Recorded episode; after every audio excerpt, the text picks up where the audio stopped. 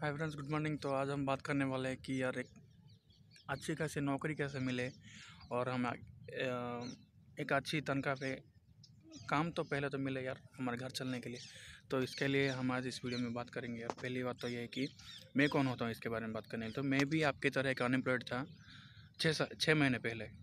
अभी मेरा चौबीस साल उम्र है और मैं एक डिजिटल मार्केटिंग एजेंसी में डिजिटल मार्केटिंग मैनेजर की तरह काम कर रहा हूँ। तो देखो छः महीने पहले मैं एक अनएम्प्लॉयड था, ठीक है? मुझे कुछ नहीं आता था। उसके बारे में बात करेंगे।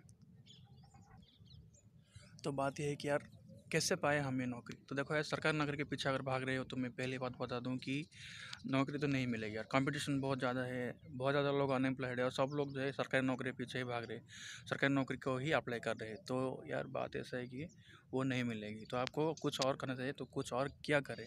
तो बात ये कि आपको स्किल कुछ ना कुछ सीखनी चाहिए। ओके तो स्किल कौन सी? तो स्किल जैसे कि अभी कुछ नया कंप्यूटर का कोर्स कर लिया, कुछ ऐसे जो कि बहुत डिमांड में है लेकिन उसका सप्लाई नहीं है तो आप इस कुछ कुछ ऐसे कोर्स कर सकते हो। तो मैं इस चैनल पे जो है आगे आगे डिजिटल मार्केटिंग के बारे में बताऊँगा और मैं कैसे जॉब लिया उसके बारे में बताऊँगा। ठीक है? तो आप एक नया स्किल एक्वायर करो बहुत सारे प्लेटफॉर्म से ऑनलाइन पे आप उसमें सीख सकते हो यूट्यूब पे सीख सकते हो ठीक है? आप उसका सर्टिफिकेट ले सकते हो या फिर कुछ भी यार आप अपने अगर अपने आप अंदर के स्किल है अगर उसमें आपका मास्टर है तो आपको कोई भी हायर कर लेगा।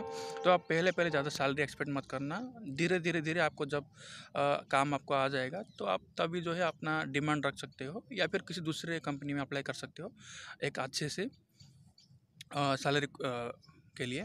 तो पहले आपको काम मिलना चाहिए।